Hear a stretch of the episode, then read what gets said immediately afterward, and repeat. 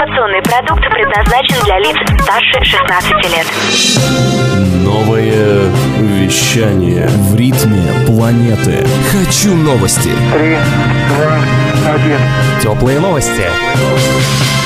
Всем привет! С вами Екатерина Бирюк. Сегодня в выпуске теплых новостей. Создание обучающей программы для предпринимателей. Открытие лаборатории искусственного интеллекта в Африке. Разработка хвоста для астронавтов. И АвтоВАЗ попросил придумать имя новой «Лады».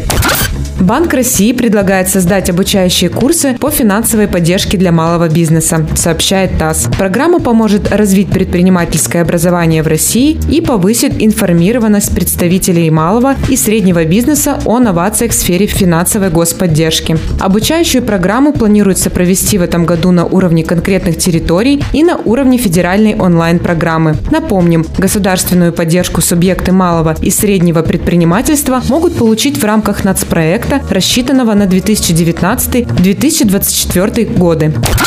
Корпорация Google открыла в Гане первую лабораторию искусственного интеллекта в Африке, сообщает Регнум. По словам Мустафы Цессе, ведущего исследователя Google, компания планирует предоставлять все необходимые исследования для создания продуктов, способных решать проблемы, с которыми ежедневно сталкивается Африка. С помощью платформы искусственного интеллекта TensorFlow технологии будут применять в сфере сельского хозяйства, здравоохранения и образования. Также новый исследовательский центр будет взаимодействовать с африканскими университетами, предоставлять гранты и стипендии всем заинтересованным в сфере искусственного интеллекта.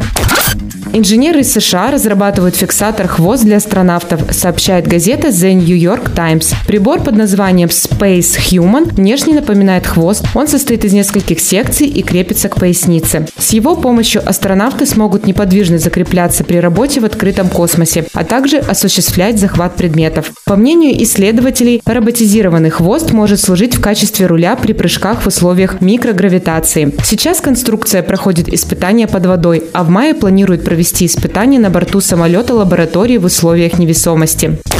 Представители концерна «АвтоВАЗ» обратились к российским автомобилистам с предложением придумать название для будущих моделей марки «Лада», пишет ТАСС. Опрос будет проводиться до 29 апреля на сайте производителя, а также в социальных сетях. Отметим, что участие людей в создании имен для новинок бренда является частью истории марки. К примеру, название популярного бюджетника «Гранта» выбиралось из 60 тысяч вариантов имен, предложенных российскими автолюбителями.